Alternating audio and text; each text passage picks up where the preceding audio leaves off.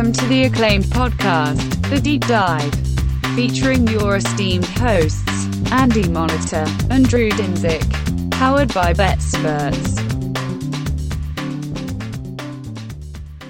Welcome to the deep dive. we get to round out the AFC East today, Andy. And the AFC East, um, it yeah, we generated a little bit of buzz on the old uh, Twitter.com. People are listening. Uh, I also always love a, a little uh, uh, back and forth debate about that stuff, and and I won't lie and say that I didn't have a little kind of not regrets, but like I wish I had couched things a little differently about the Patriots when we were talking about them because it, it's you know a lot of the criticism of the way they're handling the franchise is kind of weak. Um, and most of the uh, most of my feelings about it were just they're not giving us clear signals. They're not telling us what they think. Um, and the first team we're going to talk about today is the opposite of that. It is the Miami Yeah. Dolphins, and they're th- and oh boy, what an off season! Oh boy, we could spend way too much time talking about this team if we're not being careful. And uh, but this is a team that had enormous amounts of draft capital last couple of years. They got their rookie quarterback and they did put their chips on the table. And I don't think this was necessarily an endorsement from everyone involved, but it sure felt like what happened with the coaching staff, the dissolution uh, of the Flores um, and Stephen Ross, uh, you know, relationship, uh, or you know, the just in general Flores finding himself on the outs. I do think could be traced back to maybe he wasn't entirely bought in on the Tua regime. And for those reasons, he is no longer the head coach of Miami Dolphins. Yeah, I actually so I, it says Dolphins 21 recap, and we're gonna do that, but I don't want to spend much time on it because there's too much to talk about going forward. And recapping last year often isn't super helpful, although it is helpful to remember that they had massive losing and winning streaks. It was weird. We missed Tua for a good chunk of the season. Um, you know, we had that winning streak and did not save jobs because you probably, I mean, you're probably right, and I do agree on that. I don't think Flores meshed with the uh, the ideals of the front office. I'm, I'm not even going to get into the, you know, the the lawsuits and all the stuff that was said after that because that's not going to help you understand who the Dolphins are this year and bet on them. I have opinions on that, but I don't think any of them are probably founded on fact. I just kind of know how things work between people when they start using legal, uh, you know, means to a means to an end when they start using litigation to. Although I, I do think Flores is a, a good coach. I think he'll. I hopefully this doesn't just you know, kind of put a mark on him, and stop him from you know it, it will. I, I mean, it sucks Yeah. to say like it will for sure. That's it's not great. Like hey, I can't remember what this God now. I'm, I'm saying we're not spending much on 21 and I'm going off on a tangent. I cannot remember what job this was, but I interviewed somebody and they mentioned in their interview that they uh, like what what were you doing for this period of time where you weren't working like oh that was like i had a really good workers comp claim against my old employer and i was just getting a lot of money so i didn't need to work I'm like well, it was a pleasure meeting you, In that ca- in and we are going to be in touch. Like it's just one of those things where it's like, oh, I can't hire you if you said that. Like I can't say that to you, but either either way, I do hope Flores lands on his feet. I like him as a coach, but I uh I'm happy where they ended up in 2022 for the most part. Um, I think the most part includes 21 players on the field.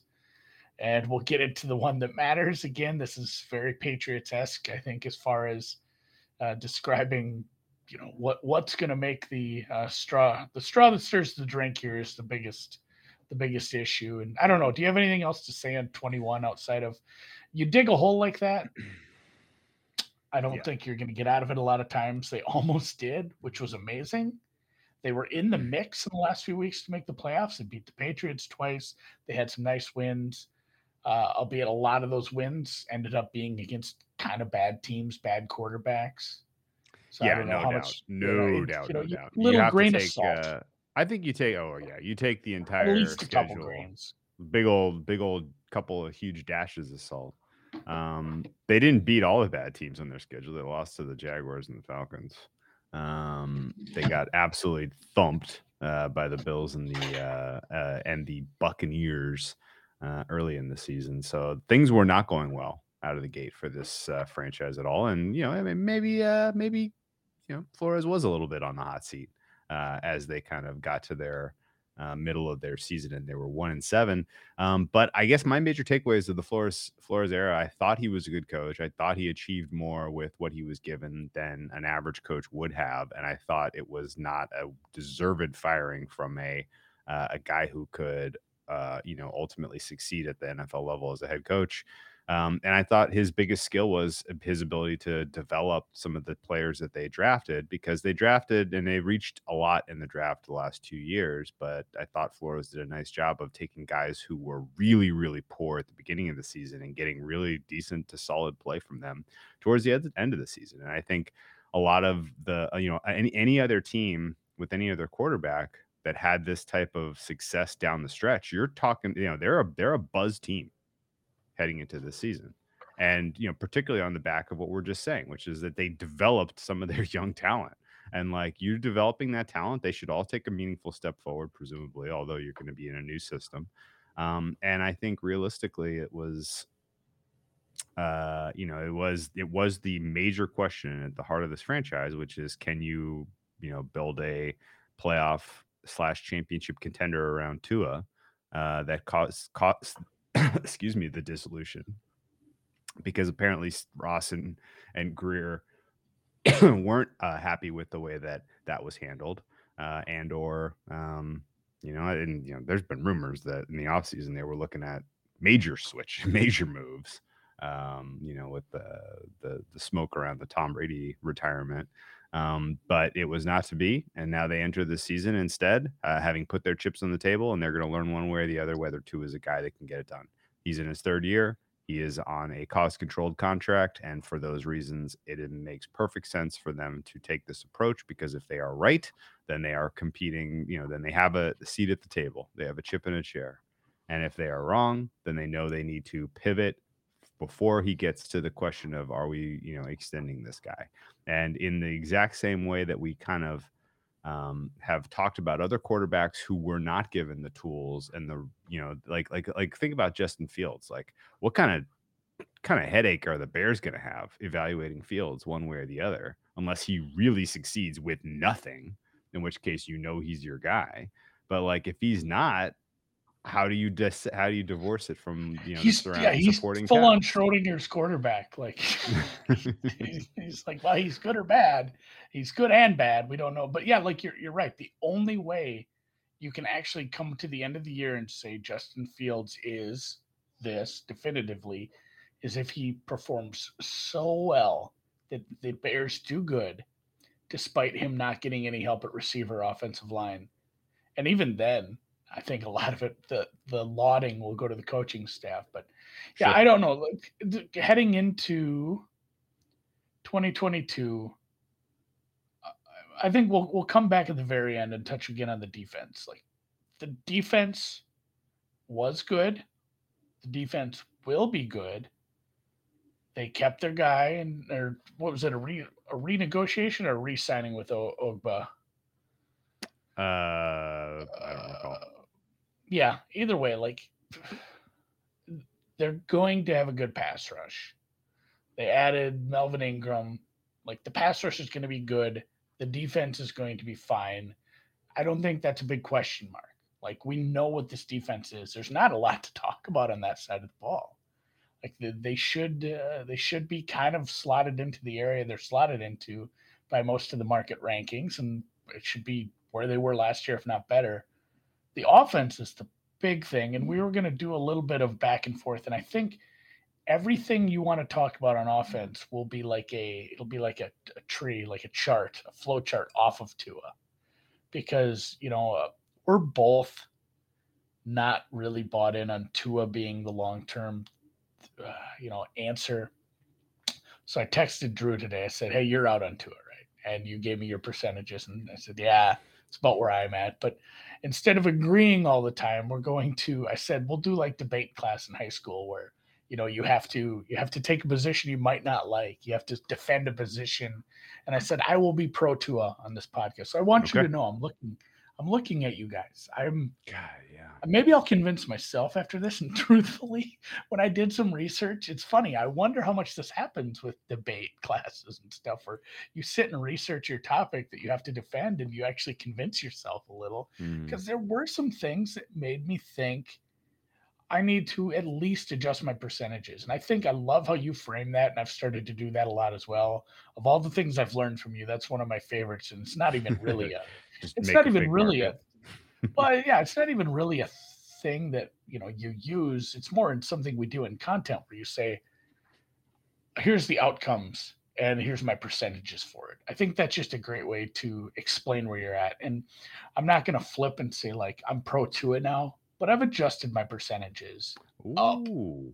for. Would you believe that I am in the same boat in prepping for this God, podcast? God damn it! we the same this. boat. I said, hey, we, I, we agreed I too was gonna so we're even pitch it to you. Maybe we should switch hats, but I figured you already did all your prep, so we just stay where we're I mean. I've done prep for both sides. Should we flip? Should we do an alternate ending? to no, no, no, no, no, do- two, we'll do no double, no, no. Just, just we'll stick to our sides in our debate. All and I'll start. so I'll start. I'll start. Let's debate to us. You, you Okay. bring up Tua negative, and I'm gonna counter it with a Tua positive. Okay. Uh, on film, his ball is poor. Uh, it I doesn't need more, have. more descriptiveness than that. it Like, doesn't have all of his velocity balls? since since his uh since his hip injury for whatever it's worth his mechanics don't look as good as they looked in college and uh, i am not sure that that's a fixable problem at this point um, maybe he does get stronger and he does develop the same velocity that he had at one point in his in his arc but it does not look there like he it is there now um, and for that reason the idea of him being able to complete deep passes, the idea for him to be able to take the top off the defense really at all is still a complete unproven quantity. He has not proven whatsoever that the defense needs to respect the deep ball. And when you look at the talent that they even had in the last couple of seasons, that shouldn't have been a problem for him to at least show you enough glimmer of hope that he can do that that that's a weapon in his tool chest. And yet here we sit and it's not. Um we talked about 2 years ago or a year ago prepping for the dolphins that it was a really bad sign that the dolphins and the you know locker room kind of all wanted Fitzpatrick in there in the high leverage moments like that's not good um and Fitzpatrick being able to you know kind of magic his way to wins uh, when Tua was unable to complete anything except for kind of high probability stuff over the middle, of, you know, high completion percentage stuff over the middle of the field, um, you know, is is a, a red flag.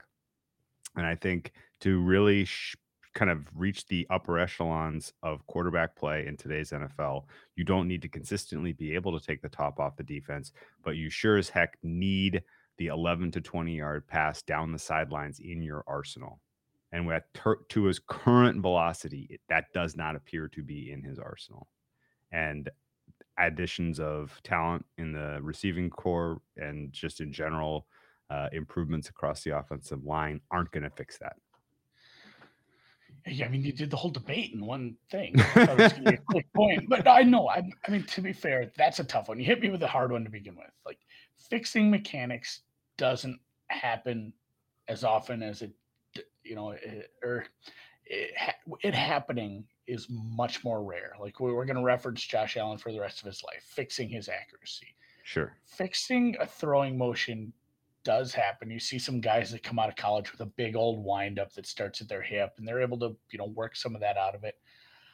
I I really think coaching is gonna, you know, it does come down to the player. Like we said with Josh Allen, like you need a special player who's willing to work and the coaching around it. I'm I'm not gonna come in and say like, hey, they got Darrell Bevell as your quarterbacks coach. That's what's going to fix this. Like, and again, they, they kept pretty much a lot of the uh, same guys around. Frank Smith came over from the Chargers. He was a part of their offensive scheme last year, and he is now their offensive coordinator. I don't know if it's going to be, you know, like, well, it, it is going to be one of those things where he's the offensive coordinator. He helps with the, you know, the the scheming and the game planning, but it is Mike McDaniel. That's your offense. So I'm going to throw Frank Smith, Eric Studesville, and Darrell Bevell out the window. Maybe Wes Welker's a nice coach. Who knows? I think Wes Welker actually is a nice little addition to any coaching staff. He, a he got guy. his bell rung a lot, a little too much in the in the pros for me to love him as a coach, but that's okay. I Well, like we'll find. Yeah, we'll find out. We'll find out how much CTE he has truly. But uh, I, I think the answer to this is, and maybe this is the un- unanswerable one, unrefutable one, is you can't get that out of it. Is it? It has to be coached out by McDaniel, and I Yeah, think and I think he knows. McDaniel knows like, and maybe this is a case where I'm willing to concede the point right off the bat. But I, I think McDaniel is in a position where he knows, like, I'm going to do everything I can to make this Tua thing work. And if it's not working, I think he probably has the leeway to tell the coach or tell, you know, the GMs, tell management, like, this just isn't going to be a thing. This wasn't my guy. I tried, I, you know, we we're doing everything we can, and it's just never going to work out. We need to look in a different direction. And I, I think he's going to be, you know, you don't want to be two games about that, but I think he's going to be quick enough. So the, the answer is yes. Co- If, if the coaching can work on his mechanics, I don't think the deep ball is ever going to be there. Uh, as far as you know, working his way back from the injury, you just have one more year of the offseason to continue to rehab that. If that gets better, it gets better. And then, you know, again, counterpoint would be if the offensive line is going to be better. You know, you don't have a cohesive unit until you get the middle of the season, but they added some nice pieces. They added a couple of pretty good pieces to the offensive line. And if he can be a little better protected, we're going to see better form. You know, you, you see a mm-hmm. lot of like the things that the, the the ultra stars do, like the things that Mahomes does. Again, we reference Josh Allen as like no one's going to take that that big of a step forward in one year ever. Yeah. like the things that Patrick Mahomes does, we're going to say like, hey, no one's going to be able to do that sort of stuff because no one can. That's just magic, you know, like he- he does something magical, like throwing that far on the run, sidearmed off your back foot with your eyes closed. Like that's just not something I expect from anyone, much less Tua. So I'm not expecting Tua to become this prolific deep ball passer. But if you watch him, he's so much better when he's not scrambling. Like if he has time and he can plant his feet, his mechanics look way better. And that is the true counterpoint to the mechanics. Like his mechanics are garbage, but it's because he was under, you know, he's under duress. He didn't have a good game plan. I think that the scheming for the offense was bad. It put him in bad positions. If he's protected, has time, his mechanics aren't super bad. And I think they can, that's just something to build off of. So if the offensive line, if these pieces they brought in are a big, uh, a big help to, you know, what, what we're going to do here with, uh, God, I, I, oh, Terron Armstead and then Connor Williams at center. You add that sort of, I don't know, the two of the five pieces probably greatly improved at that point. You get him some protection. He doesn't have to be throwing out of, you know, out of bad positions, rolling against the grain, scrambling, running, throwing off the back foot. If he can plant and use his whole body, all the right mechanics, it's not horrible. It's still- I'm surprised. still- I'm surprised you didn't go with the low hanging fruit rebuttal, which is, of course, he looks bad on film. He's a lefty. Um, that look- definitely impacts. that impacts lefties, some of lefties look le- lefties in general. Like I don't. They don't look. It doesn't look. It right. looks Yeah. ugly. It looks wrong on film. Um, but no, left-handed mean, I- I- golfers, those fine. those Left-handed are all- pitchers, yeah. whatever. those are all fair points. Mike McDaniel comes from a system that succeeded in multiple successive years with Jimmy G as a guy who also didn't have these throws that we're talking about. Uh, and you know, if you know if your system is more reliant on just getting a high accuracy guy um, to deliver a football, that worked for Drew Brees for a lot of years. like this isn't. You know, there's there's plenty of ex- you know anecdotes that you could point to. Oh, and oh, by the way, like this is his third year, and he was coming off of a pretty pretty significant injury in He year ripped one. his hip apart. So and then and like, just real quick know. to ex- expound on what you what I said about Mike McDaniel because I think that's the keystone to this whole argument is goal because you, you kind of brought it up what they did with Jimmy G. Like Jimmy G wasn't bombing. You know, they had players that were, you know, you were using Kittle in certain ways, and you're using once they got Aiyuk there, and all these players, they were heavily reliant on just. Uh, it's not. It wasn't truly like Alex Smith dink and dunk, but it wasn't not that. It was a lot of short stuff Yeah. with yards after the catch. Yep. Get a player with the ball in his hands and let him do stuff because Kittle was amazing. And there were some other guys.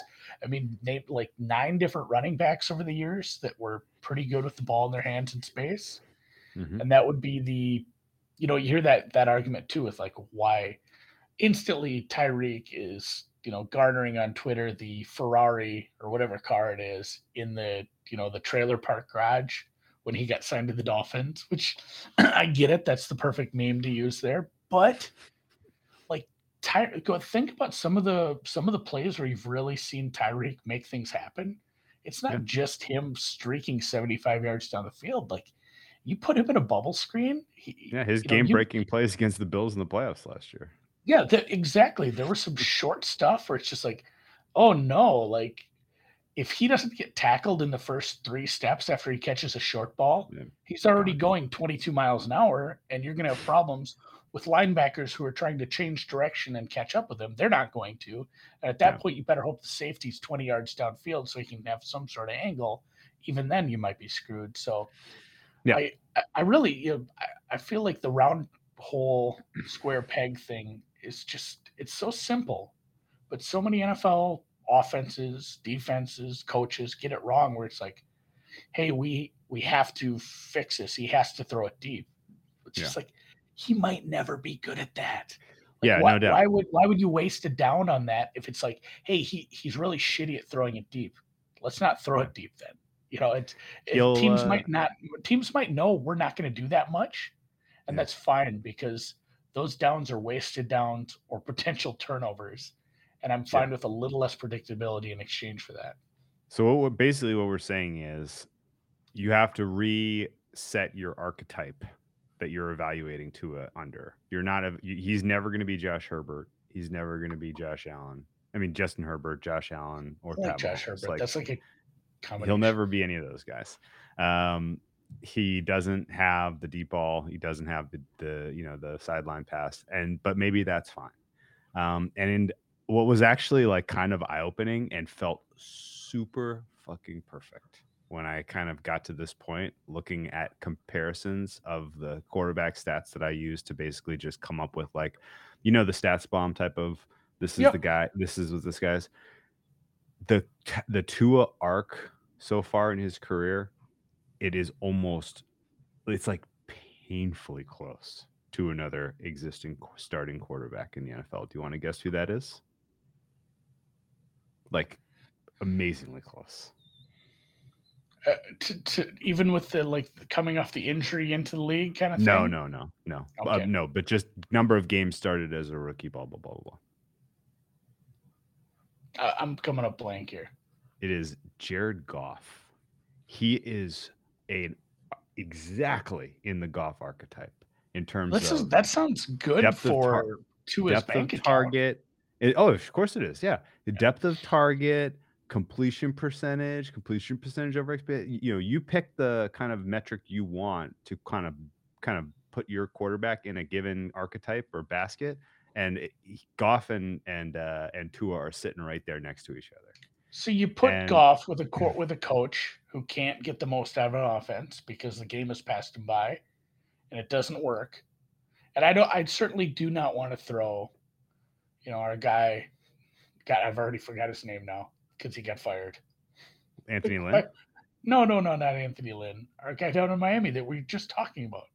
Oh, uh, Brian, they- Brian Flores. Yeah. Brian Brian Flo- I don't want to throw him in with Jeff Fisher. Like Jeff Fisher and Oh, Jeff yeah, Fisher. yeah, There was a time where Jeff Fisher was a good coach, but like you saw the difference between what happened with Jeff Fisher and what again, I don't think Jared Goff is ever going to peak past where he's been, but someone like McVay was able to get a lot more out of him. Oh And I think that's the crux of the pro Tua. The, Yeah. the whole argument is the pro Tua thing is all right, I'm Mike McDaniel. I'm smart. I have these Yeah. glasses. That means I'm smart. You can tell just by looking at me. And I know what we have in Tua. And now we have Tyreek. We Yeah. still have Waddle. We had Cedric Wilson. We have Gesicki, who is again, you, you talk about what they did with Kittle, and maybe the ceiling for a guy like Gesicki is kind of high if this is if that's the kind of offense they decide to run.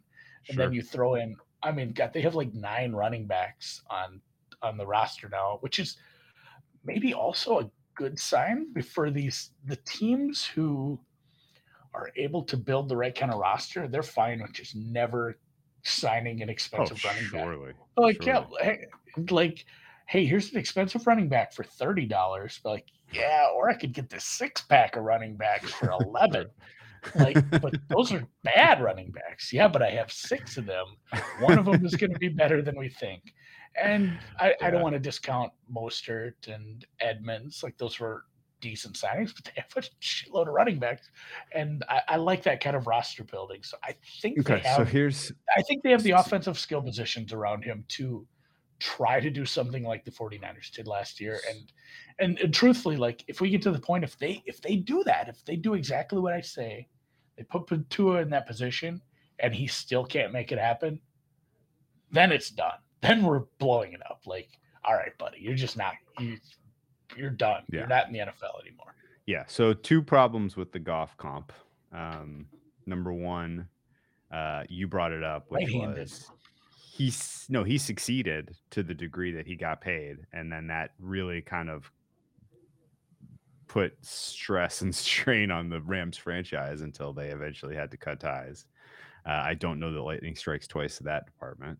Um, and then the other problem with the comp is, uh, you know, if you're if you're thinking like, oh well, you know, you were so high on Goff and the Lions a couple, you know, week ago, how can you be cool on Tua and the Dolphins now? Well, the market expects the Dolphins to be competitive in a very competitive conference. The market expects the Lions to suck in a really weak conference. And so relative to the market expectation, it is easy to be bullish on a high completion, low low air yard quarterback like Goff and have questions about a high completion percentage, low air yard quarterback like Tua. What And- what would you yeah. do? What would you do with your percentages right now if I told you that Mike McDaniel and the, uh, what if Mike McDaniel has been doing nothing but showing to uh, highlights of Goff for like two weeks for like two months now? Like you would, I would, I would raise my percentage. Be like, this. Is I think I would too year. because this Like- is and and I don't have much more to say about Tua other than like I kind of think now that you're gonna get winning football out of this team this year probably unless McDaniel's is way out of his league, right? Like if McDaniel's and you said it I think the same way or different you know same thing in a different way which is like it kind of all depends on him this year. He needs to It be able really to implement the system and do it well and kind of bring these guys together um, and you know that's not a guarantee. Um, let's move on to the rest of the offense, and you know, you've you've highlighted the additions that they made in the off. They they've added everyone. They added everyone they could add. Um, you got the most elite tackle in the free agency in Armstead. Um, you got the most elite wide receiver uh, that was on, you know, that was available apparently, and Tyreek Hill. Um, and I got to take a little little sidebar here to talk about Hill. Um, it is virtually impossible to dissect the Kansas City offense success and apportion the credit appropriately between what Reid was bringing, what Mahomes' unique skill set brought, and what Tyreek Hill and what Travis Kelce brought to the table, because they all were so far above average, above replacement, above league average. They were all so far above average that when You're they were all like singing together, the it was like get the what Beatles. share yeah. of the six of yeah, the yeah, yeah, what right. share of the credit is what you're saying. Right. It's How come the tell. Beatles were the most successful rock band? Was it thank Well, because sure thanks to Paul or or yeah, but yeah, well, you can Travis Kelce can be Ringo. Um, but you know, in No, general, in general, in general, you think Andy Duvernay? Duvernay Lafont or whatever. He's Ringo. Tardif. Um, Tardif.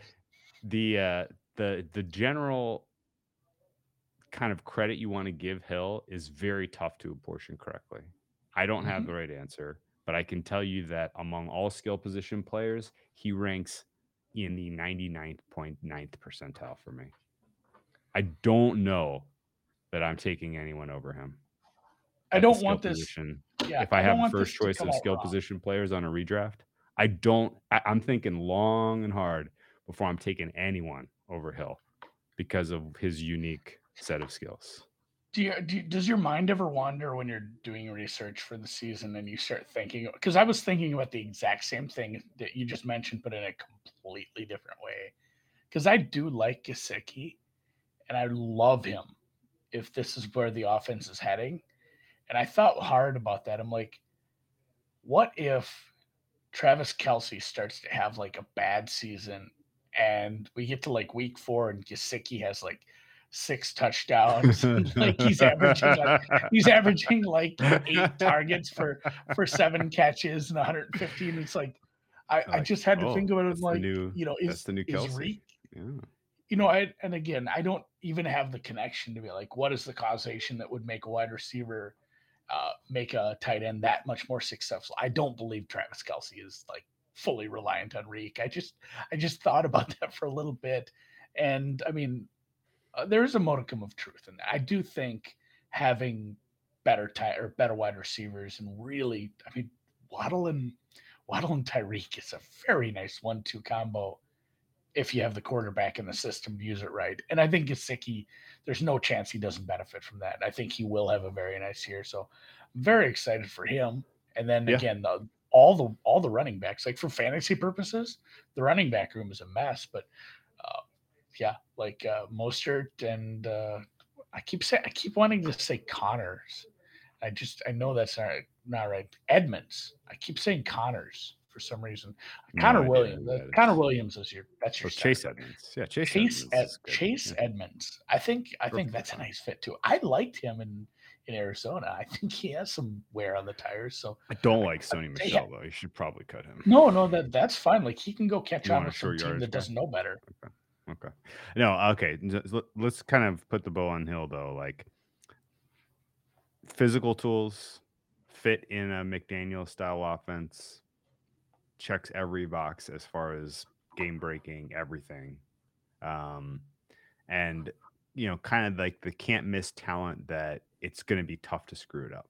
I think, which ultimately raises the Dolphins' offensive floor significantly than if you did not have him right? Um, takes takes uh, attention, you know, grab pulls gravity away from Waddle, makes Waddle a better player, a better contributor, um, and ultimately, like this offense should be decently above league average, even if Tua does takes zero step forward and is literally Goff 2.0. This should look like a good offense. Disagree or agree? No, like again, I would take Goff 2.0 if if I'm a Dolphins fan. Like Oh, if you yeah. can give if you can give me again getting a full season of healthy Tua and him playing to the level of Goff 2.0 with the skill position players around him because it'll be like you know the first time that Tua has a 300 yard game if that all comes to fruition like I'd love to see what his actual air yards are because you Yeah, feel like if if if they yeah. do the offense right it's going to be like oh he got to, he had like a 300 yard game but like yeah but I mean Yeah. Tyreek had like a 75 yard mm. bubble screen that went to Dude, the house go like, look at go look at Tua's game logs from last year. That's a lot of that. It's a I lot. know, of that. that, that- that's what I'm saying. Like in the Yeah, past, that has crazy. worked with him. Just yeah, at a, for sure. they just didn't do enough of it, and also they didn't have Tyreek Hill. Which, I mean, if you- if you wanted to throw a bubble screen or a little jet screen to anybody, I, again, he's pretty high on my list of guys I'd like to have with the ball in his hands, uh, running start and a few blockers. Like Oh, yeah, it's going to be funny to see his actual air yards because I think if they do it right, his air yards will be low and his Yeah. efficiencies will be high. So now here's the other side of the coin with Tyreek Hill. I don't know that you. I mean, he he was. I I look. I give him. um Or I put some of the uh, reason that the Chiefs' offense was sluggish in the first half of the year on the shoulders of the fact that Hill had limited mobility with the hamstring. Like that was an injury, very quietly, uh, you know, close to the vest kept injury with the Chiefs last year. Hill was not 100%, couldn't break the game in the same way at the beginning of the year as he could at the end of the year. And that, in fact, that affected the whole offense. Um, injury is still a concern because of what his physical tools are in general. Um, you know, just in general, getting along with the rest of the system. If it's a rough start because McDaniels isn't quite ready for this yet, uh, or because the you know the offensive line doesn't really have cohesion, and you know Tua's under duress and he's doing more dump offs, and Tyreek Hill is, you know, like, what do you what does your gut say? Is Hill a potential problem in the locker room if he is running wide open 15 yards down the field or further significant uh, on in a losing effort multiple times in a game like does this turn into an obj type of situation I, I don't I don't I can't speak to his character that much. I don't know. Like he got paid and I think he's in a good offense again. I, I don't think it turns year one I think that's more of a next year conversation. Like, if it doesn't happen this year, it's like, all right, well, we brought a lot of new pieces in, and you know, we had some good moments. Next year, though, boy, we keep the score together, we're going to turn it. And then if it doesn't work, and he's you know running 30 yards down the field, the offensive line's playing great, and Tua's taking a sack anyway when he turns around. And maybe you're going to hear some belly aching from a guy like that. So I don't think so this year. It would have to be very bad. And at that point, things are going bad enough, or does it really matter that Tyreek is like the, the ship's sinking and Tyreek's drilling an extra hole in it? Like at that point, yeah, good point. Does, doesn't doesn't matter to me. You know, if it's going that poorly that he's malcontent, I guess it just if the first four weeks of the season end up being extended preseason from the Dolphins and Tyreek is unhappy, does that does that inhibit uh, a turnaround? Is kind of where I'm at. Do you know what I'm saying? Hopefully we have enough. And again, it, you want to just heap praise on Mike McDaniel and expect him to be the the prince that was know. promised. Like I don't know. he, no, that's what I'm saying is he's also a guy who's never had to manage personalities as the head cheese. Like there's Yeah. some guys who it's like, oh, he's he could be the smartest guy we've ever found for running running and scheming offenses. But there's still some guys that struggle to manage a locker room. If he doesn't get yeah. buy-in, if he doesn't get buy-in and stuff, then Yeah. yeah, it could be a problem. So again, these the are last all, the, all speculative stuff that we just that we don't know the answer to. the last guy to be way too young for the job was McVay. and so Yeah. although And he won a Super McDaniel's McDaniel's substantially quirkier than uh than Also, you're gonna get you're get we're gonna get comments. You can't put an S in his name. I didn't say McDaniel's. McDaniels. McDaniel. McDaniel I is. I'm gonna record. is. I'm gonna rewind this. You've said it like five times. McDaniel is one was a one was a possessive, which was okay. significantly significantly quirkier, which quirky. uh, which cuts both ways. But Miami's a quirky town, so maybe it's It all is a quirky town. Um, Um, okay, any yeah. anything on the defense before we move on to the schedule? Like This is a this is a gonna be an this is a pass rush for firm sure. this is a firmly not bottom half, but low upside defense in my my ratings. This is one of the tighter bands. fair. Like they finish between eight and fifteen in ninety percent of realizations. If you get really top notch play from Byron Jones and Xavier Howard, then they top out. And they're again, their ceiling is eight to ten. Like that's yeah, that that's really maxing out. Like yeah. eight, eight is like you're getting elite corner play, like the best that those two guys can do. And the pass rush is going to be good. I don't really, I can't really speak to what I think of the the linebacking crew. It's good. I'm a big Van Ginkel guy. You know that. I always have. yeah, but Van Ginkel gonna get J- a starting Jaelan? Jaelan Phil, Jaelan Phillips another year under his belt, and then a good pass rush in front of him. And I, th- they run a three four, I think. So I might have to double check. I, You know what's you know what's a positive for the defense, and one of the reasons I'm fine having a tight band on them. Josh Boyer, year three. He survived the uh the exodus. Yeah, they did keep they did keep several. Like I said, uh Studesville, the who ended up being, you know, an assistant head coach. That's maybe the other thing too, to just touch back on, you know, becoming the leader of men right away because you've never been the head coach.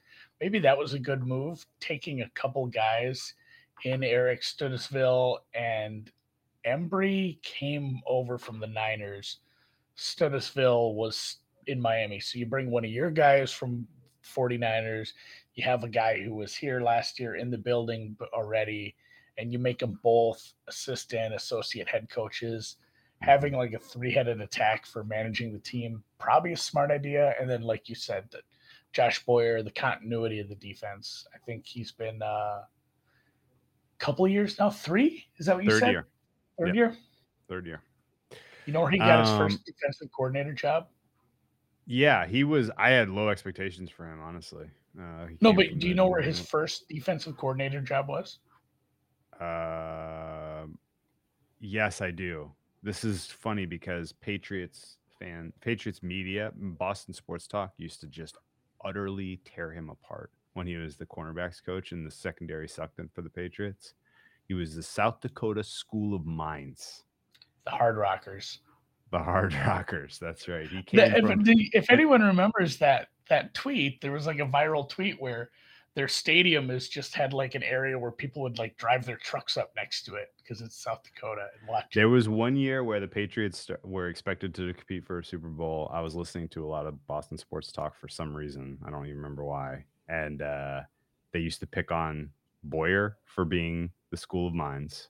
And they would pick on, I can't even remember the guy's name anymore, but he was a guard and he was like a converted tuba player. He didn't even play college football, he played in the marching band. and boy, oh boy, did they give him a hard time. I don't think he ended up making the roster by the end of the season. Um, but uh, the Oh, tuba nice little player and the School of Mines guy, those were the funny. Uh, those were uh, those were the the um, punching bags. Anyway, let's look at the schedule. All right, t- tight band. Bring in the schedule. I like that you chose orange and teal for the. uh I mean, it's on everyone's schedule, but it just it's very appropriate for this one. Ooh, boy, is it ever! But boy, the travel Another- disadvantage spot. Another lopsided season for the Miami is- Dolphins. Well, What is no, going on little here? back and forth throughout it, and then a big, just like I believe it was Minnesota that had one of these too, where they had, and that's I think where it was like a big disadvantage right before the buy. That's Mhm. something I've seen a lot of this year in the schedules is a big rest disadvantage right before you take your buy, which sucks. But hopefully, at that point, and you know what the worst part about that is, is look at what week it is. It's week ten, which means um, that's probably. I'm trying to think when Cleveland's bye is. Do you know if Cleveland has an early or late bye? Uh, I believe they are middle of the pack, but I don't recall. I'm not. I can't speak to it. So that would be either Deshaun Watson's first or second game back. It would be even worse if it was his second. If you were able to get one extra game to get his feet under him, but like having a big rest disadvantage for and then playing Cleveland after the eight game, which is again we're presupposing it's eight. That's kind of the the general consensus around the rumor bills right rumor mills right now. I don't. Cleveland's he'll be coming off of bye. Oh, that's why it's such a rest Yeah, disadvantage. that's so why it's a rest. you've had two, so you'll have two weeks to get Deshaun Watson fully integrated and practicing in this offense, and then you face a team off the bye after you've. Again, it's not going to be a good team, but it's still no fun to go up to Soldiers Field and play. Like that's a tough environment to play, even when they're shitty. And you've Yeah. just played Detroit, which again might be a, uh, even if they're not good and don't win a bunch of games, they're going to be pesky and they're not going to roll over for teams. And Minnesota has a chance to be a pretty f- good offense. It's a fun matchup, honestly. Minnesota's at a disadvantage there. If you go back and look at the Minnesota schedule, that's a bad spot for the Vikes. Pittsburgh, I don't know what to think of them. I have a long time to get my Pittsburgh takes in line. I'm not even going to say anything now, but um, very, like you said, very unbalanced with uh, a pretty tough start. What if New England is okay, or at least they're good to start the season? Then you've got basically three teams that are very much vying for not only division titles, but Those are Bang, bang, probably bang. three of your four best AFC teams right there. Yeah. Nah, mean, three would of you- your five. I'd put Kansas City and KC and Chargers right now. Chargers right there, so yeah, are up like- there, yeah. I'd put Chargers fifth out of five in those. So I'm Okay. still three out of four there. But yeah, Okay. it's probably it's probably the first, third, and fourth best AFC teams. Two of them on the road Mm. In nasty AFC North environments. Again, it'll be warm at least. At least you get those AFC North games out of the way early, the ones that are away. But again, late in the season, you go play at good point. Buffalo in December. That's not fun for a Miami team. You play New England in December at New England. This is not a great schedule. for No, the it's Dolphins. I- Again, I think if you looked at it from a generalized, like, you know, how does it rank among schedules? I think it's probably league average. No, it's not. some of the really, I that's right. No, no. I don't have it that tough. No, no, I, no. I have it like Uh, I have it like 14th toughest. I think. just in terms of strength of opponent.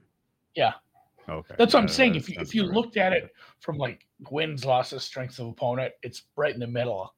yeah, but if I, if, situ- yeah, Situationally, and the way it sequences, it's tough. it's tough. It is yeah. very tough, in my opinion. Yeah. The uh, couple of thoughts. The you bring up a correct point, which is you are thrown right into the fire with the Baltimore Buffalo Cincy stretch, right into the fire. Um, the middle part where you're favored in a lot of games, some of those are sneaky tough. Back to back travel, Detroit, Chicago is not easy from Miami. Those are long trips. Um, but the back to back to back travel in December is eye opening. Holy hell. that- Now, that's as bad as it gets. that's as bad as it gets. But let me kind of caution some jumping to conclusions. We need a map Uh, for that. We're going to jump to conclusions. At San Francisco, at Chargers, back to back weekends, two week, two in a row on the West Coast. And from the Shanahan tree, where Shanahan liked to request that, uh, you know, that road trip, requested road trip for Shanahan that he has every year, right? Possible that Miami has asked for this and asked to group the San Francisco Chargers trips back to back. I doubt they asked to then go to Buffalo, but I think that the first two there at San Francisco at Chargers, it's possible that that was requested. In which case, they have some plan of we're going to stay in Santa Clara or whatever after we play the Niners, practice for a week, and be ready for that Chargers game, which would make that Miami Chargers game just absolutely electric. Very excited for that one. Just great matchups of potential skill position players and then and offenses in Somebody, general. somebody quick to ask, what's the total for the Minnesota game? It was two point seven five, but um, the Loons are already up three 0 on Everton, so that that over is halfway home already. Was Unless that, were was that the question? I doubt they were talking about that. I just noticed that. Some somebody tagged me or Doc tagged me because all these uh, EPL teams and Bayern Munich are coming over to play like American teams, MLS teams, just kick the shit out of them. Except somehow Minnesota's up three 0 in the first half. Maybe Everton didn't bring all their players. That's pretty funny. But uh, that minute, what what is that total? Do you have the totals in front of you? What's what's the date on it? It looks like it 10-16? 10 16. Miami, Minnesota. I got a look ahead total of 47. Too low. What, Way what could low. be what could be a very good offense in Minnesota and a very effective offense in Miami against probably the biggest question mark for Miami will be the secondary, even though I like Howard.